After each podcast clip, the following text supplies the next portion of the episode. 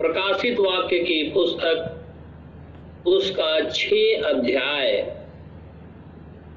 प्रकाशित वाक्य की पुस्तक, उसका छ अध्याय, पाँच और छ पद मैं आपके साथ पढ़ूँगा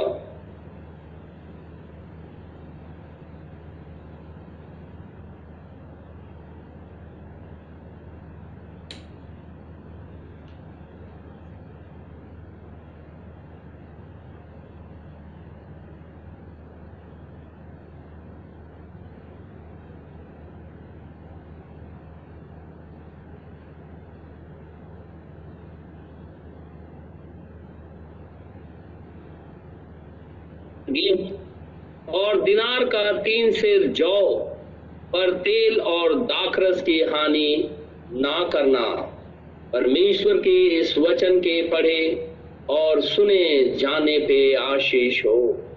आमीन। हम फिर से आज खुदा का बहुत शुक्रगुजार हैं कि परमेश्वर ने हमें फिर से एक मौका दिया है कि हम सभी जन खुदावन खुदा की हुजूरी में बैठे। ये उत्तम और बहुत ही उत्तम बात है कि हम सर्वशक्तिमान परमेश्वर के साथ में बैठे। ये वो खुदावन खुदा है जिसने आकाश और पृथ्वी को बनाया है और हम सभी जन उसके पास ही बैठे हुए हैं। हम उसके साथ में बैठे हैं ताकि हम इस बात की बड़ाई करें कि खुदा हमारे मध्य में मौजूद है।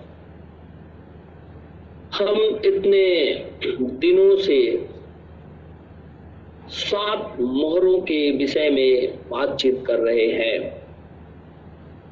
हमने पहली मोहर देखी थी कि जब मेमने ने पहली मोहर खोली तो एक सवार निकला, सफ़ेद घोड़े का सवार निकला। जिसके हाथ में धनुष था और वो जय करता हुआ निकला कि और भी जय प्राप्त करे। उसे एक मुकुट भी दिया गया था। उसके पास पहले मुकुट नहीं था, लेकिन बाद में उसे दिया गया। उसके हाथ में धनुष था, लेकिन उसके अंदर में तीर नहीं था। वो अपना अभिनय इस ऐसे कर रहा था जैसे कि वो पाक, साफ़ और धर्मी हो। लेकिन हमने देखा कि वो सवार जो है, वो धुर्त है, नकलची है और अभिनय कर रहा है ताकि लोगों को फरमाए और जीवन के वृक्ष के पास जाने ना दे। दूसरी मुहर मेमने ने जब खोली दूसरा प्राणी जो बैल था, उसने कहा, आ और देख। और जब यमुना देखने के लिए गया तो उसने देखा कि एक लाल घोड़े का सवार निकला है। ये वही सवार है जो कि पहले घोड़े पे सवार था। इसके हाथ में एक तलवार दी गई और उसे ये अधिकार दिया गया कि पृथ्वी पर से मेल को उठा ले, ताकि लोग एक दूसरे का वध करें और उसे एक बड़ी तलवार भी दी गई थी। हम जानते हैं, ये वही धूर्त है जो अपने रूप को चेंज कर लिया है। अब उसके पास में ये अधिकार है कि लोगों को मारे और वध करे ताकि लोग जीवन के वृक्ष के पास जाने ना पाए। मेमने ने जब तीसरी मोहर खोली तो यहाँ पे एक काला घोड़ा बाहर निकला। स्वर्ग के अंदर में मोहर खुल रही थी। मेमना स्वर्ग के अंदर में इस मोहर को तोड़ रहा था। चारों प्राणियों जिसके जो जीवित जानदार हैं, उनमें से तीसरे ने जिसका मुँह मनुष्य का सा है, उसने कहा, आ और देख। और जब उसने देखा तो देखा, एक काला घोड़ा बाहर निकल करके आ गया है। ये काला घोड़ा कोई और नहीं, ये वही सवार है। ये वही धूर्त है। ये वही चालबाज है। ये वही भरमाने वाला है। ये वही एंटी क्राइस्ट है। ये वही वचन में मिलावट करके लोगों को, कलिसियाओं को देने वाला है। इस घोड़े पे सवार दिखाई दे रहा है। काला घोड़ा जो है, घोड़ा मैंने कहा था, रोम है। और काला दिखाई देता है, एक अंधकार का समय इस पृथ्वी के ऊपर में आ गया था। कैसे? 325 ईस्वी के बाद से जब पोप महाधर्माध्यक्ष चुना गया, उसके बाद वो अपने आप को कलिसिया के ऊपर में स्थापित कर दिया। निकोलेटिन आत्मा धीरे धीरे प्रबल होने लगी और उस रीति से वो अभिनय करने लगा कि मैं एक नबी हूँ। मैं यीशु मसीह के बदले में हूँ। परमेश्वर का जो पुत्र यीशु है, उसके बदले में मुझे ठहराया गया है। मैं किसी के गुनाह को माफ़ कर सकता हूँ। मैं पापों की क्षमा के लिए जब प्रार्थना करूँगा तो उसके गुनाह माफ़ हो जाएँगे। यहाँ तक उसने किया कि अगर जो मनुष्य जीवित है और वो भविष्य में गुनाह करेगा तो उसके लिए पहले से ही वो धन लेकर के प्रार्थना कर देता था कि अगर आप भविष्य में भी पाप करते हैं तो आपके गुनाह माफ़ हो जाएँगे। इस रीति से वो अपने आप को धीरे धीरे कलिसिया के अंदर में स्थापित करने लगा और वचन में मिलावट करते हुए आगे की तरफ़ बढ़ने लगा। उसने सोचा कि सब कुछ जीत लिया है मैंने। लेकिन परमेश्वर का वचन कहता है, जैसे हमने कल सुना था कि हे छोटे चुन, मत डर, क्योंकि पिता को ये भाया है कि राज्य तुम्हें दे दे। ऐसे विकट परिस्थितियों के अंदर में भी जबकि सब कुछ तहस नहस की तरफ़ दिखाई दे रहा था, वैसे समय में भी एक छोटा सा झुंड था जो पवित्र आत्मा से परिपूर्ण था।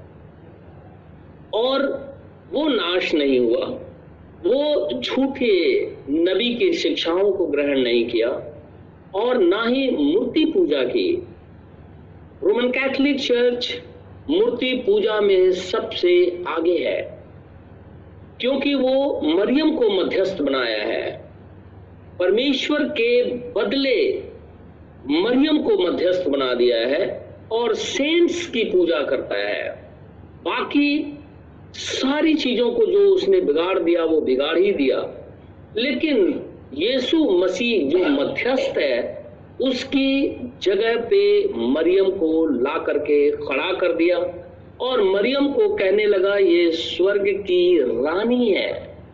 और उसे ताज पहनाया, उसे वर्शिप करने लगा, उसे प्रार्थना करने लगा और ये कहने लगा, तू जा करके यीशु मसीह से कह। जबकि बाइबल कहती है, यीशु मसीह हमारे पापों के लिए मारा गया है, इसीलिए हमारा सीधा संबंध यीशु मसीह में से होकर के जीवन के वृक्ष के पास चला जाता है। शैतान ने सोचा कि सारी मिरास हमारी हो गई है। अंधकार का समय शुरू हो गया। पृथ्वी के ऊपर में लाखों लोग मार दिए गए। जैसे मैंने कहा था कि सोलहवीं शताब्दी आते आते पंद्रह ईस्वी तक छह करोड़ अस्सी लाख लोग जो यीशु मसीह की गवाही दिए थे, उन्हें जान से मार दिया गया। वो सोचा कि अब पूरी तरीके से सब कुछ नष्ट हो गया है, अब केवल मेरा ही अधिकार है। लेकिन ऐसे समय में भी खुदावन खुदा छोटे झुंड को अपनी आत्मा से परिपूर्ण किए हुए हैं, ताकि उनके साथ पृथ्वी पर निवास करें। इसराइल के मध्य में भी ऐसा ही था।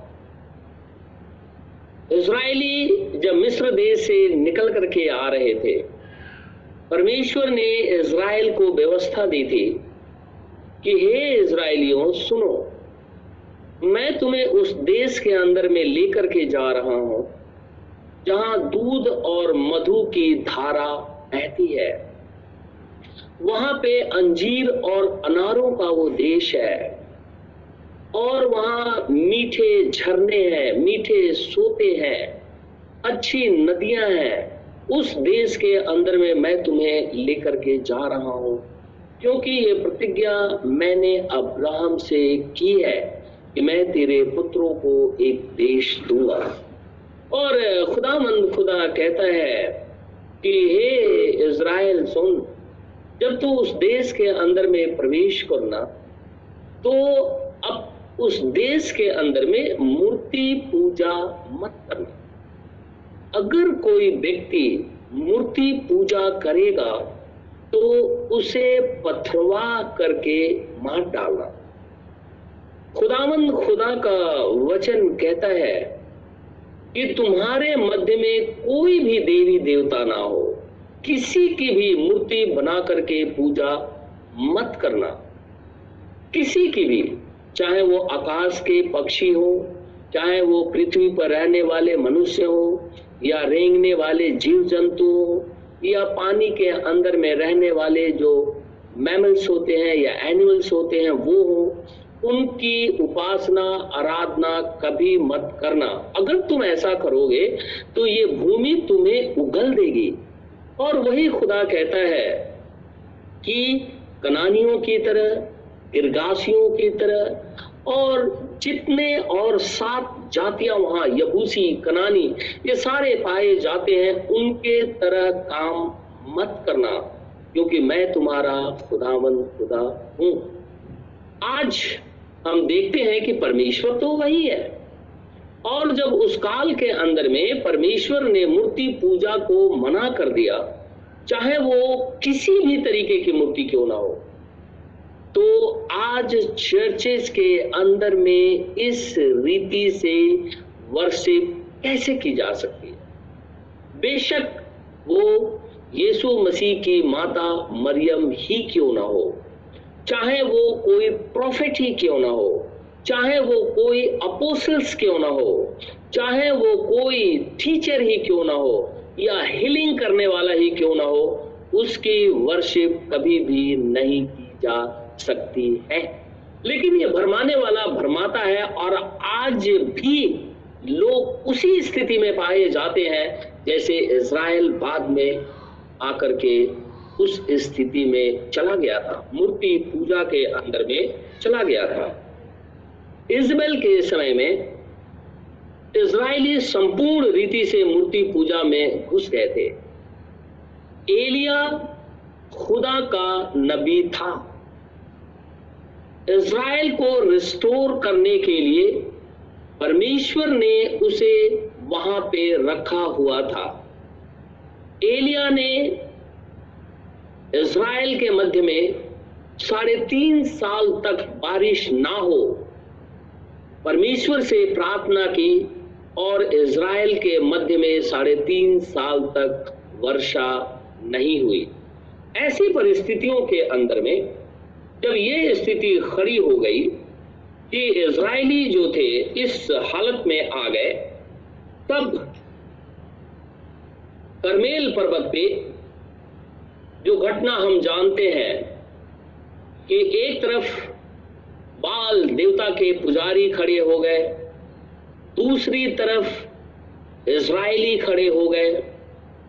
और एलिया ने कहा कि जो अपने देवता से, अपने परमेश्वर से प्रार्थना करेगा और स्वर्ग से आग उतर करके, अगर होम बलि को जला करके राख कर देती है, वही परमेश्वर माना जाएगा। बाल देवता के पुजारी फेल हो गए। उन्होंने दिन भर प्रयास किया। नाचते रहे, कूदते रहे, गाते रहे, बजाते रहे। लेकिन फिर भी आकाश से आग नीचे नहीं उतरी। एलिया ने जब परमेश्वर से प्रार्थना की और कहने लगा कि यहोवा तू ही परमेश्वर है और तू ही ने इज़राइल के ऊपर में दया की है, तू उनके मन को लौटा ले आता है। हे प्रभु, मैं तेरा सेवक हूँ आकाश से आग गिरा करके इस होम बलि को नष्ट कर दे। इसने दुआ की, परमेश्वर ने स्वर्ग से आग गिरा करके इसे इस होम बलि को जला करके राख कर दिया। अकाल की समाप्ति हो गई। लेकिन उसी घड़ी एलिया ने बाल के जितने भी नबी थे, साढ़े चार सौ उनको उसने पकड़ करके जान से मार दिया। लिखा है कि ये बात अहाब ने जा करके इजबेल को बताया कि एलिया ने ऐसे ऐसे काम किए हैं। इजबेल परेशान हो गई, क्योंकि इजबेल ने ही इज़राइल को मूर्ति पूजा में ढकेल दिया था। एक अंधकार का समय चल रहा था क्योंकि संपूर्ण इज़राइल मूर्ति पूजा के पीछे चला गया था। इजबेल कहने लगी, हमारे देवता की शपथ, इसी घड़ी में अगर एलिया को जान से नहीं मार देती तो मेरे देवता इससे भी मेरा बुरा हाल करें। और उसने एलिया के पीछे अपने दूतों को लगा दिया कि उसे जान से मार दो। एलिया जंगल में भाग भाग खड़ा हुआ। अपना अपराध जब उसने ये सुना कि इजबेल ऐसा कर रही है, क्योंकि वो अंधकार का समय चल रहा था, क्योंकि इज़राइल पाप में डूब गया था, मूर्ति पूजा जिसे कहते हैं, उसके अंदर में डूब गया था। और मैं आपको बताऊँ, परमेश्वर को इससे सख्त नफरत है, घृणा है कि कोई भी मनुष्य जो मूर्ति पूजा करता है, खुदावन खुदा उससे घृणा करता है। वो पश्चाताप करके अगर यीशु मसीह के पास आ जाता है तो खुदा उसे माफ़ कर देता है। लेकिन अगर वो उसी स्थिति में बना रहता है, खुदा उसे माफ़ नहीं करता, उसे छोड़ना ही पड़ता है। एलिया जंगल में भाग गया। एक झाऊ के पेड़ के नीचे जाकर के सो गया वो। और खुदा से कहने लगा, हे प्रभु, मेरा प्राण ले ले, क्योंकि मैं अपने पुरखाओं से अच्छा नहीं हूँ। और ऐसा कह करके वो झाऊ के पेड़ के नीचे लेट गया। एक एंजिल आया और उसे उठा करके रखा और कहने लगा, दृष्टि करके देख, तेरे सिराने क्या रखा हुआ है?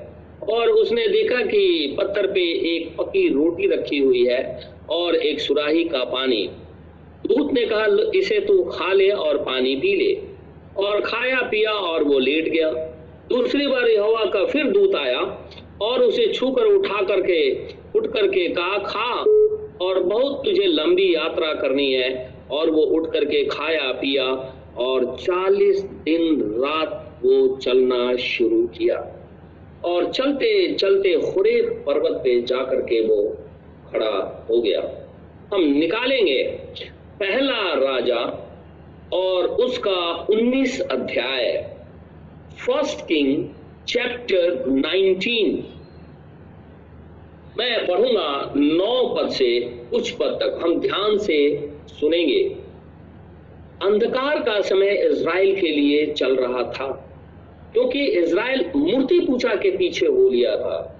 आज भी ये काला घोड़ा जो है, ये अंधकार को दर्शाता है, क्योंकि संपूर्ण कलिसिया, पूरे विश्व की कलिसिया मूर्ति पूजा के पीछे चल रही है।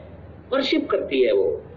आप जानते हैं, बाइबल में लिखा है, लोग भी मूर्ति पूजा के बराबर है। न्यू टेस्टमेंट के अंदर में यीशु मसीह इस बात को कहता है। हम निकालेंगे पहला राजा 19 अध्याय और नौ पद। देखिए यहाँ क्या लिखा है। वहाँ वह एक गुफा में जाकर टिका और यहोवा का यह वचन उसके पास पहुँचा। हे एलिया, तेरा यहाँ क्या काम? पूरे पर्वत पे ये पहुँच गया है। और, गुफा के पास जैसे वो गया वहाँ से एक आकाशवाणी हुई खुदा उसे पूछता है हे एलिया, तेरा यहाँ क्या काम है? क्वेश्चन मार्क क्या का क्यों आया है तू यहाँ पे?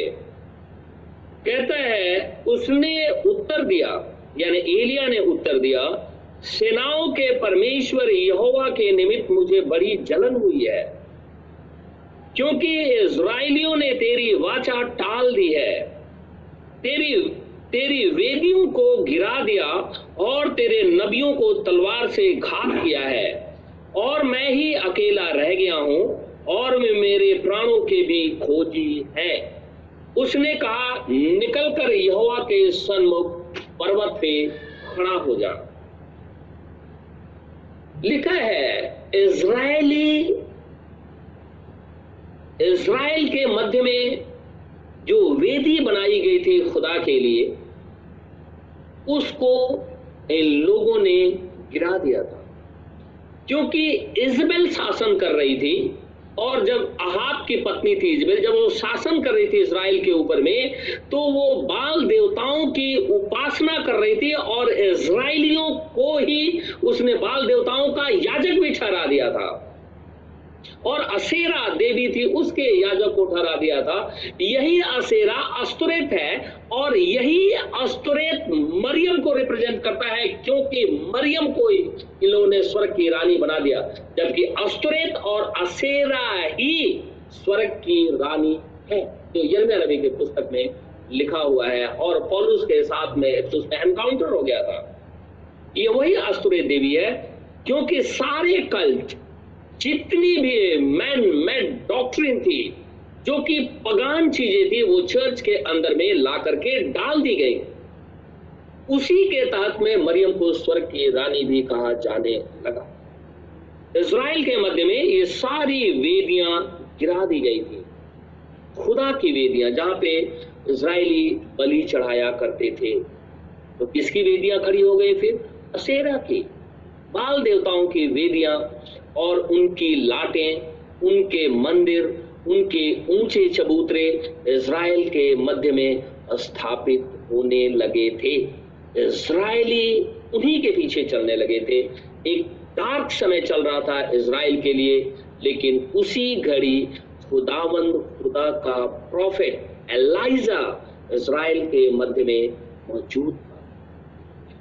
कहता है कि पर्वत पे खड़ा हो जा। और यहोवा पास से होकर चला। जैसे ही एलिया पूरे पर्वत पे खड़ा हुआ, खुदावंद खुदा उसके पास से होकर के चला और यहोवा के सामने एक बड़ी प्रचंड आंधी से पहाड़ फटने और चटाने टूटने लगे। इतनी सामर्थ है खुदावंद खुदा का कि जब उसने अपने आप को पूरी रीति से प्रकट किया तो ये चटाने तड़कने लगी थी। यीशु मसीह के समय भी जब क्रूसिफाई हुआ था बाइबल में लिखा है, चटाने पड़ गए कोई डोल होने लगा था। खुदावंद खुदा जब वहाँ चलने लगा तो कहता है, बड़ी प्रचंड आंधी से पहाड़ फटने, चटाने टूटने लगी तो भी यहोवा उस आंधी में ना था। फिर आंधी के बाद भूकंप हुआ तो भी यहोवा उस भूकंप में ना था। फिर भूकंप के बाद आग दिखाई दी तो भी यहोवा उस आग में ना था। फिर आग के बाद एक दबा हुआ धीमा स्वर सुनाई दिया। यह सुनते ही एलिया ने अपना मुँह चद्दर से ढापा और बाहर जाकर गुफा के द्वार पे खड़ा हुआ। फिर एक शब्द से सुनाई दिया, हे एलिया, तेरा यहाँ क्या काम? आया एलिया वहाँ इसलिए गया हुआ था क्योंकि इज़राइल ने परमेश्वर के पीछे चलना छोड़ दिया था। इजबेल जान के पीछे पड़ी हुई थी। आज आप देखिए, रोमन कैथोलिक चर्च सेम ऐसी ही पोजीशन में है। जो लोग उसकी शिक्षाओं को ग्रहण नहीं करते हैं, आप उनके बेटे बेटियों से शादी नहीं कर सकते। आप उनके चर्च से निकल, निकाले जाते हो, वो मरसिम की, मरियम की पूजा करने लगते हैं। उसके बाद में वो नाना प्रकार की गंदगी करते हैं और ले जा करके वेफर और ये दाक मधु जो है, वो सेंट्स के नीचे उंडेलने लगते हैं। और इस रीति से मूर्ति पूजा करते हैं कि परमेश्वर को इससे नफरत है। लेकिन खुदा कहता है कि मैं तेरा परमेश्वर हूँ इसराइल को बोलता है, हे इसराइल सुन, मैं तेरा खुदावन, खुदा हूँ। और बाइबल कहती है कि जब परमेश्वर अपने आप को होरे पर्वत पे प्रकट किया तो इतना सामर्थ्य है कि आंधी चलने लगी, भूकंप होने लगा, पहाड़े फटने लगी और वादियाँ हिलने लगी। ऐसे परमेश्वर की उपासना छोड़ करके क्या कोई मरियम की वर्शिप कर सकता है? अगर वो करता है तो क्या हम ये कहेंगे कि खुदा की अवहेलना उसने नहीं की? काले घोड़े के सवार ने इस काल के अंदर में ऐसी ही स्थिति कलिसिया के अंदर में डाल दिया था। अंधकार का समय पृथ्वी पर चला जा रहा था। लिखा है, थोड़ा सा और आगे पढ़ते हैं। लिखा है, खुदा आंधी में भी नहीं था। भूकंप जब हुआ, तभी परमेश्वर उसमें नहीं था। आग दिखाई दी, खुदा उसमें भी नहीं था। लेकिन उसके बाद एक बहुत ही अच्छा मधुर शब्द सुनाई दिया। वो परमेश्वर की आवाज़ थी। खुदा कहने लगा यह सुनते ही एलिया ने अपना मुँह चद्दर से ढापा और बाहर जाकर गुफा के द्वार पे खड़ा हुआ। फिर एक शब्द उसे सुनाई दिया, हे एलिया, तेरा यहाँ क्या काम? उसने कहा, मुझे सेनाओं के परमेश्वर यहोवा के निमित्त बड़ी जलन हुई है। क्या आज ये काले घोड़े का सवार पूरी तरीके से कलिसिया को डिस्ट्रॉय कर रहा है? यहाँ तक कि वचन को आउटडेटेड कह करके डिस्ट्रॉय कर रहा है। हमारे अंदर में जलन होती है या नहीं? क्यों अगर हमारे अंदर में जलन नहीं होती है तो क्यों नहीं होती है? क्या हम लोग खुदा के लोग नहीं है? एलिया जो परमेश्वर की उपस्थिति में खड़ा रहता था, वो कहता है, मुझे सेनाओं के यवा के, परमेश्वर के प्रति जलन हुई है कि इज़राइल मूर्ति पूजा के पीछे चल दिया है। आज सारी कलिसियाएँ इसी स्थिति में आ गई हैं तो क्या इस छोटे छोटे को जलन नहीं होती है? होती है। हमें भी जलन होती है। इसीलिए रोज मैं आपको ये कहता हूँ, पश्चाताप करिए। खुदा के पास आ जाइए। सारे गंदगी को छोड़ दीजिए। परमेश्वर के सामने नतमस्तक हो जाइए। झुक करके दंडवत करिए। बाइबल में लिखा है, खुदा अनुग्रहकारी है। विलंब से कोप करता है, गुनाहों को माफ़ कर देगा। लेकिन अगर हमारे अंदर में जलन उत्पन्न नहीं हो रही है कि जो जहाँ जाता है उसे जाने दो। अगर मूर्ति पूजा कोई करता है, करने दो, मैं क्यों उसे सिखाऊं? इसका अर्थ यह है कि कुछ न कुछ गड़बड़ जबकि यहाँ पे एलाइजा कहता है मुझे सेनाओं के यहोवा परमेश्वर के प्रति बहुत जलन हुई है। क्यों? क्योंकि इज़राइलियों ने तेरी वाचा टाल दी है। आज रोमन कैथोलिक चर्च दूसरी कलिसियाएँ बपतिस्मा नहीं लेती हैं तो क्या उन्होंने खुदावंद खुदा के वाचा को नहीं टाल दिया? क्या वो डार्क इसके अंदर में नहीं चल रहे हैं? क्या उनके अंदर में कभी जलन नहीं होती है? क्या वो खुदावन, खुदा को कभी पुकारते नहीं है? या उन्हें दिखाई नहीं देता कि उनके सामने ही लोग वर्शिप करते हैं ग्रेवियार्ड के अंदर में चले जाते हैं बपतिस्मा नहीं लेते हैं, शराब पीते हैं, झूठ बोलते हैं, गंदगी फैलाते हैं, नाना प्रकार के काम करते हैं एंटी क्राइस्ट बन करके खड़े हो जाते हैं।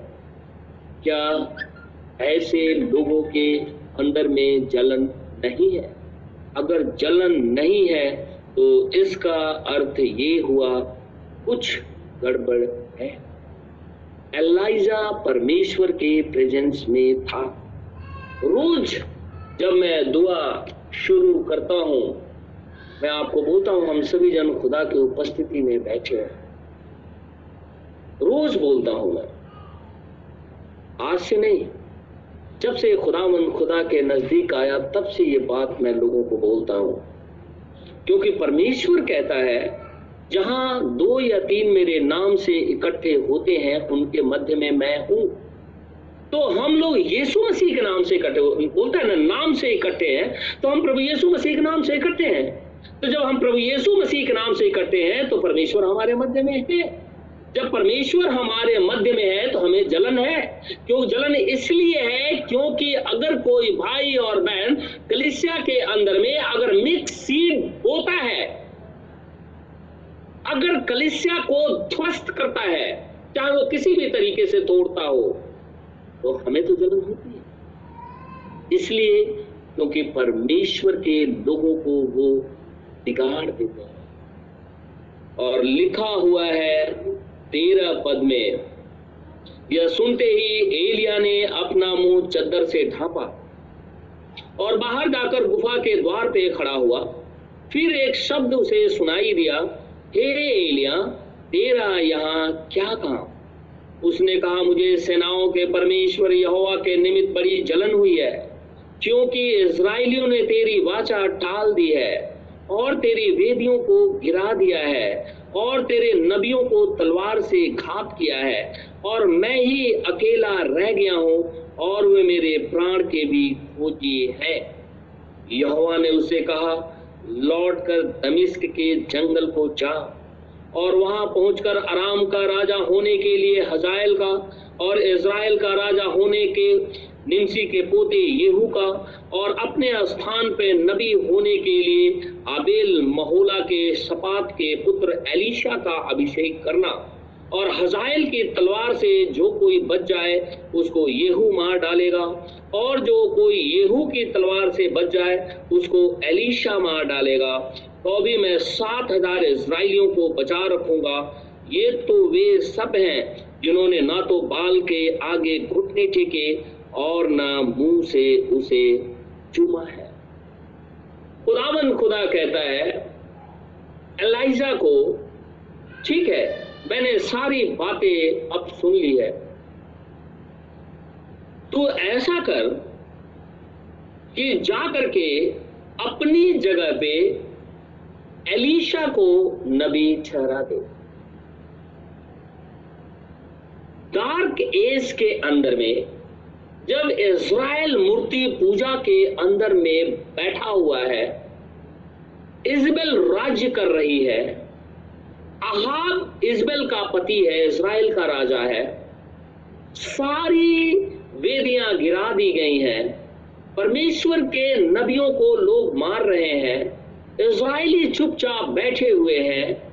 ऐसे समय के अंदर में, जब भयानक स्थिति इसराइल के अंदर में है एलाइजा को, यानी एलिया को अब स्वर्गारोहण में जाना है।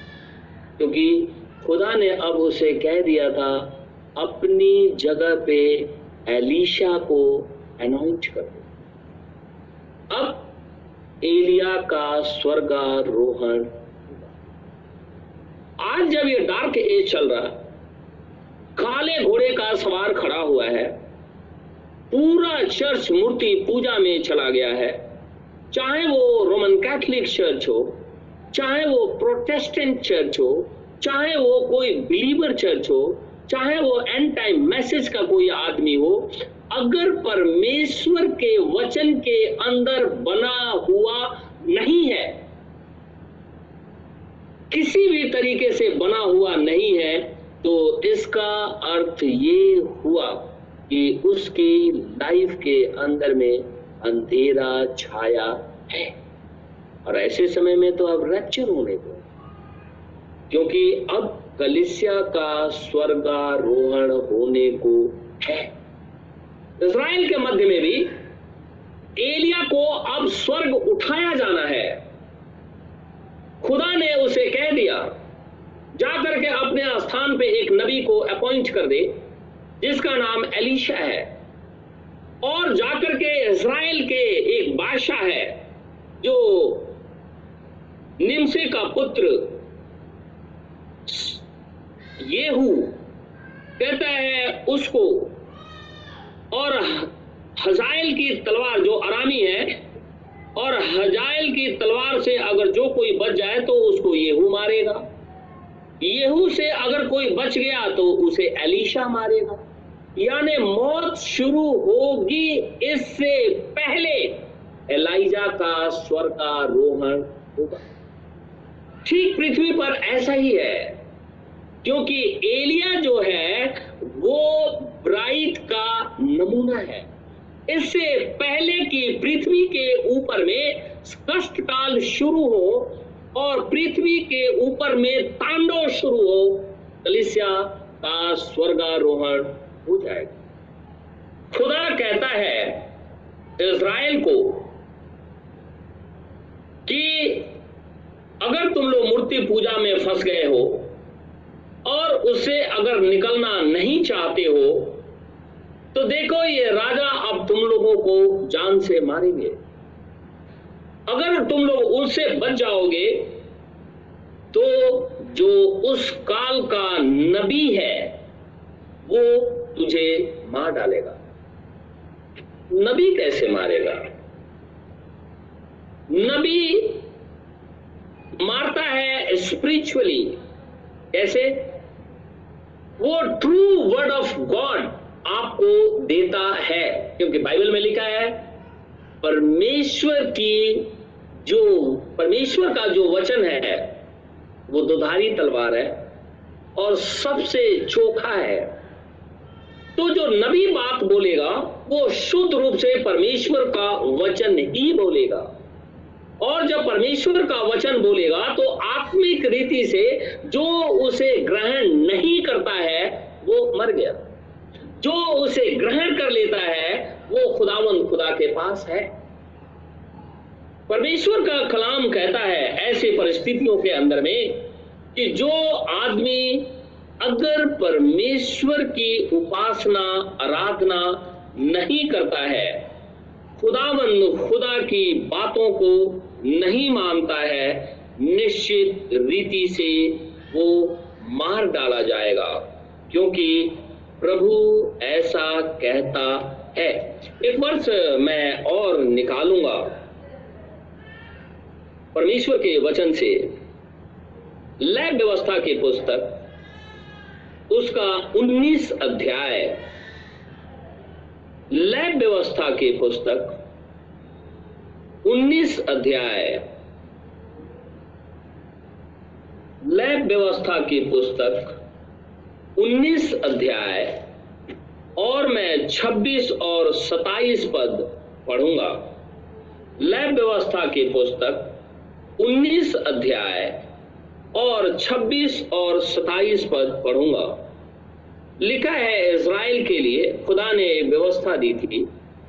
कहने लगा था कि तुम लहू लगा हुआ कुछ मांस ना खाना और न टोना करना और न शुभ या अशुभ मुहूर्तों को मानना, अपने सिर में घेरा रखकर ना मुड़ाना और न अपने गाल के बालों को मुड़ाना, मुर्दों के कारण अपने शरीर को बिल्कुल न चीरना और न उसमें छाप लगाना, मैं यहोवा हूँ मैं परमेश्वर हूँ। बहुत से लोगों को आपने देखा है? वो लहू लगा हुआ मांस खाते हैं। मैंने तो अपनी आँखों से देखा है। और मैंने ये भी देखा है कि लहू खून के अंदर में ही उसी जानवर के मांस को पका करके लोग खाते हैं। ये भी मैंने देखा है। और खुदावन खुदा का वचन कहता है कि लहू लगा हुआ मांस मत खाना, क्योंकि लहू के अंदर में जीवन है। अदन की बारी के अंदर में, जब कैन ने अपने भाई का खून कर दिया, और उसका लहू जब भूमि के ऊपर में गिरा, और जब भूमि के अंदर ऊपर गिरा तो वो परमेश्वर की दुहाई देने लगा, क्योंकि उसके अंदर में जीवन है। और जब परमेश्वर की दुहाई देने लगा, खुदा को चिल्लाने लगा कि मेरा न्याय कर देख इन लोगों ने मुझे मार डाला है। मेरे भाई ने ही मुझे मार डाला है। तो जब लहू के अंदर में जीवन है तो उस लहू को कोई भी खा नहीं सकता है। यही कारण है कि परमेश्वर ने पाप के बदले में इज़राइल को एक व्यवस्था दी थी कि अगर कोई पाप बलि करना चाहता है तो वो मेमना खरीद करके ले आए और उस मेमने को धोया जाएगा, उसके ऊपर में पाप करने वाला अपना हाथ रखेगा, फिर उसको वेदी पे काटा जाएगा और वेदी से जब उसको काटा जाएगा, उसका लहू बहेगा और वो अपने ही लहू के अंदर में सन जाएगा, जो इस बात का प्रमाण होगा कि इसके पाप के बदले में एक जानवर कुर्बान हुआ है, क्योंकि उसके उसका में जीवन है। परमेश्वर ने इसराइल को यह व्यवस्था दी थी। नीचे लिखा हुआ है, टोना टटका मत करना। लोग टोना टटका करते हैं कि नहीं? आप जितने भी भाई और बहन इस वचन को सुन रहे हैं, मैं उनसे ये जानना चाहता हूँ, वो अपने आप से पूछेंगे, क्या वो टोना टटका करते हैं? अगर उनको कोई तकलीफ़ हो जाती है, कोई भी तकलीफ़ हो जाती है तो क्या वो ओझा के पास चले जाते हैं? क्या वो किसी टोना करने वाले के पास चले जाते हैं? या भूत सीधी करने वाले के पास चले जाते हैं? क्या करते हैं? परमेश्वर का वचन कहता है, कभी भी इनके पास मत जाना, क्योंकि मैं वो खुदामंद खुदा हूँ जब होरे पर्वत पे जब वो चला तो पहाड़े तड़क उठी। इतना सामर्थ्य खुदा है, और हम उसके लोग हैं तो ये पूजा पाठ और जादू टोना करने वाली आत्माएँ परमेश्वर के लोगों के सामने खड़ी नहीं हो सकती। क्योंकि हमारी ओर जो है, उनसे, जो उनकी ओर है, उससे बड़ा है। हमारी ओर हमारा खुदामंद खुदा है। उनकी ओर वो दुष्ट आत्माएँ हैं। और परमेश्वर जब हमारी ओर से है तो हम उनकी पूजा कैसे कर सकते हैं?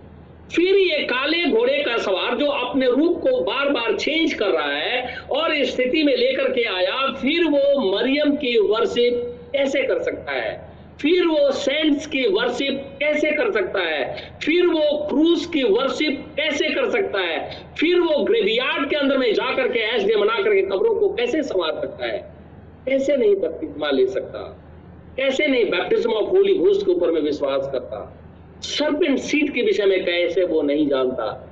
या होली कमिनियन वो कैसे ले लेता है? उसे वो क्यों नहीं जानता है? क्योंकि इस अंधेरे काल के अंदर में, इस सवार ने चर्च के अंदर में इन सारी कुरुतियों को, सारे कल्ट को सारे पगान को ला करके स्थापित कर दिया और आज लोग बिना भय के तुरंत इन जादू टोना वालों के पास चले जाते क्या जादू टोना करने वाले परमेश्वर से बड़ा है? क्या हमारे खुदावंद खुदा से बड़ा है? क्या परमेश्वर का सामना वो कर सकता है? नहीं। अगर वो कर सकता तो एलाइजा के समय में एलिया के समय में क्यों नहीं किया? क्योंकि खुदावन, खुदा का वचन लेकर के वो खड़ा हुआ था। वो कहता है एलिया कि मैं खुदा की उपस्थिति में रहता हूँ। देख, इन्होंने इज़राइल के मध्य में सारी वेदियाँ गिरा दी हैं, जिसका नाम इन्होंने यहोवा राफा, यहोवा सालोम, यहोवा अलसराई ये रखा था ये सारी वेदियाँ इन्होंने गिरा दी क्योंकि जब जब वो वेदी बनाते थे, उसका एक नाम रखते थे ये लोग। अब्राहम भी रखता था, याकूब भी रखा, इसहाक ने भी रखा। जितने वो हुए, उन्होंने, मूसा ने उसका नाम रखा और उस पर वर्षिप उन्होंने जो वेदियों को तोड़ दिया लोगों ने। और उसकी जगह पे दूसरी वेदियाँ स्थापित कर दी क्या खुदा को ऐसा करके हम रीस दिलाते हैं। क्योंकि काले घोड़े का सवार तो पाप भी माफ़ करता है, जादू टोना भी करता है। कैसे? बाइबल में लिखा हुआ है, सारे अशुद्ध आत्माओं का डेरा तो वही है। सारे अशुद्ध पक्षियों का डेरा तो वही है। तो जितनी भी दुष्ट आत्माएँ हैं, जाकर उसका उसके अंदर में समा गई है तो वो जो कुछ भी करता है, वो दुष्ट आत्माओं में से होकर के ही करता है। पवित्र आत्मा के द्वारा वो कोई कार्य नहीं करता है।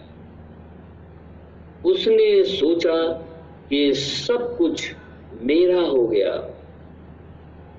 लेकिन ऐसे समय में भी खुदा कहता है, इस छोटे से झुंड की हानि मत करना। बीस अध्याय, लय व्यवस्था की पुस्तक, उसका बीस अध्याय। और, मैं एक पद से लेकर के जरा आठ पद तक पढ़ता हूँ, हम ध्यान से सुनेंगे। लिखा है, फिर यहोवा ने मूसा से कहा इसराइलियों से कह कि इसराइलियों में से या इज़राइलियों के बीच रहने वाले परदेशियों में से कोई क्यों न हो, जो अपनी कोई संतान मुलेक को बलिदान करे। मिस्र के अंदर में आराम के अंदर में, और दूसरे जो वहाँ देश थे, वो लोग मुलेक देवता की उपासना करते थे। वो एक देवता था, जो मिस्रियों का देवता भी था। और खुदा कहता है कि कोई क्यों ना हो, जो अपनी कोई संतान मुलेक को बलिदान करे, वह निश्चय मार डाला जाए और जनता उस पर पत्रवाह करे। आज भी आप देखते हैं, बहुत से लोग अपना भाग्य चमकाने के लिए अपने बेटे बेटियों को बलि करके चढ़ा देते हैं। उन तांत्रिकों की बातें सुन के। लेकिन बाइबल में लिखा हुआ है कि तुम चिंता करके भी एक घड़ी नहीं बढ़ा और घटा सकते हो। परमेश्वर जो सर्वोपरि है, वो कहता है, तुम कुछ भी नहीं कर सकते। जब परमेश्वर का यह कमांडमेंट है कि कोई भी आदमी अपने बेटे को बलिदान ना करे फिर भी आज लोग ऐसा करते हैं। बेशक वो खुदा को नहीं जानते, लेकिन वो आत्मा उनके अंदर प्रबल है और वो उनके बच्चों को मार डालती है। आत्मिक रीति से पहले से मरे रहते हैं, संसारिक रीति से भी उन्हें मार डालती क्योंकि बाइबल में लिखा हुआ है, अभी हमने काले घोड़े में पढ़ा था, कहता है, उससे पहले कि ये अंधकार पूरी तरीके से पृथ्वी पर छा जाए। कहता है, जौ और गेहूँ की हानि मत करना। यानी वो छोटा सा जो झुंड है, जो पवित्र आत्मा से परिपूर्ण है, शैतान उसकी हानि नहीं करता है। खुदा कहता है, मैं भी उस मनुष्य के विरोध होकर तीन पद में मैं भी उस मनुष्य के विरोध होकर उसको और उसके लोगों में से इस कारण नष्ट करूँगा कि उसने अपनी संतान मोलेक को देकर मेरे पवित्र स्थान को अशुद्ध किया और मेरे पवित्र नाम को अपवित्र ठहराया। और यदि कोई अपने संतान मोलेक को बलिदान करे और जनता उसके विषय में आनाकानी करे और उसको मार न डाले, तब मैं, तब तो मैं स्वयं उस मनुष्य और उसके घराने के विरोध होकर, उसको और जितने उसके पीछे होकर मोलेक के साथ विचार करें, उन सबों को भी उनके लोगों के बीच में से नष्ट करूँगा। फिर जो प्राणी ओझाओं या भूत साधने वालों की ओर फिर के और उनके पीछे होकर बेविचारी बने तो मैं उस प्राणी के विरोध होकर उसको उसके लोगों के बीच में से नष्ट कर दूँगा। इसलिए तुम अपने आप को पवित्र करो और पवित्र बने रहो, क्योंकि मैं तुम्हारा परमेश्वर यहोवा हूँ और तुम मेरी विधियों को मानना और उनका पालन भी करना, क्योंकि मैं तुम्हारा पवित्र करने वाला यहोवा हूँ। फिर आज हम जितने भी भाई और बहन हैं, जो दूसरी कलिसिया में भी जाते हैं उनकी शिक्षाओं को ग्रहण करते हैं। परमेश्वर के मूल वचन को सुनने के बाद भी अपने आप को उनके साथ में सहभागिता करते हैं। उनकी शिक्षाओं को अडॉप्ट कर लेते हैं।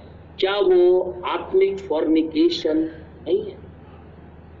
क्या वो आत्मिक व्यभिचार नहीं है? व्यभिचारी किसे कहते हैं? जो अपने पति के प्रति वफादार नहीं होता है उसे वेश्या या व्यभिचारणी कहते हैं। जब यीशु मसीह मूल वचन है, क्योंकि आदि में वचन था, वचन परमेश्वर के साथ था, वचन ही परमेश्वर है तो उस वचन को छोड़ करके अगर कोई और जगह पे जा करके और उसे अडॉप्ट कर ले, जैसे इज़राइल ने इजबेल के समय में कर लिया था। एलाइजा खड़ा हो गया। और लिखा है कि असेरा और बाल के नबियों को मार डाला।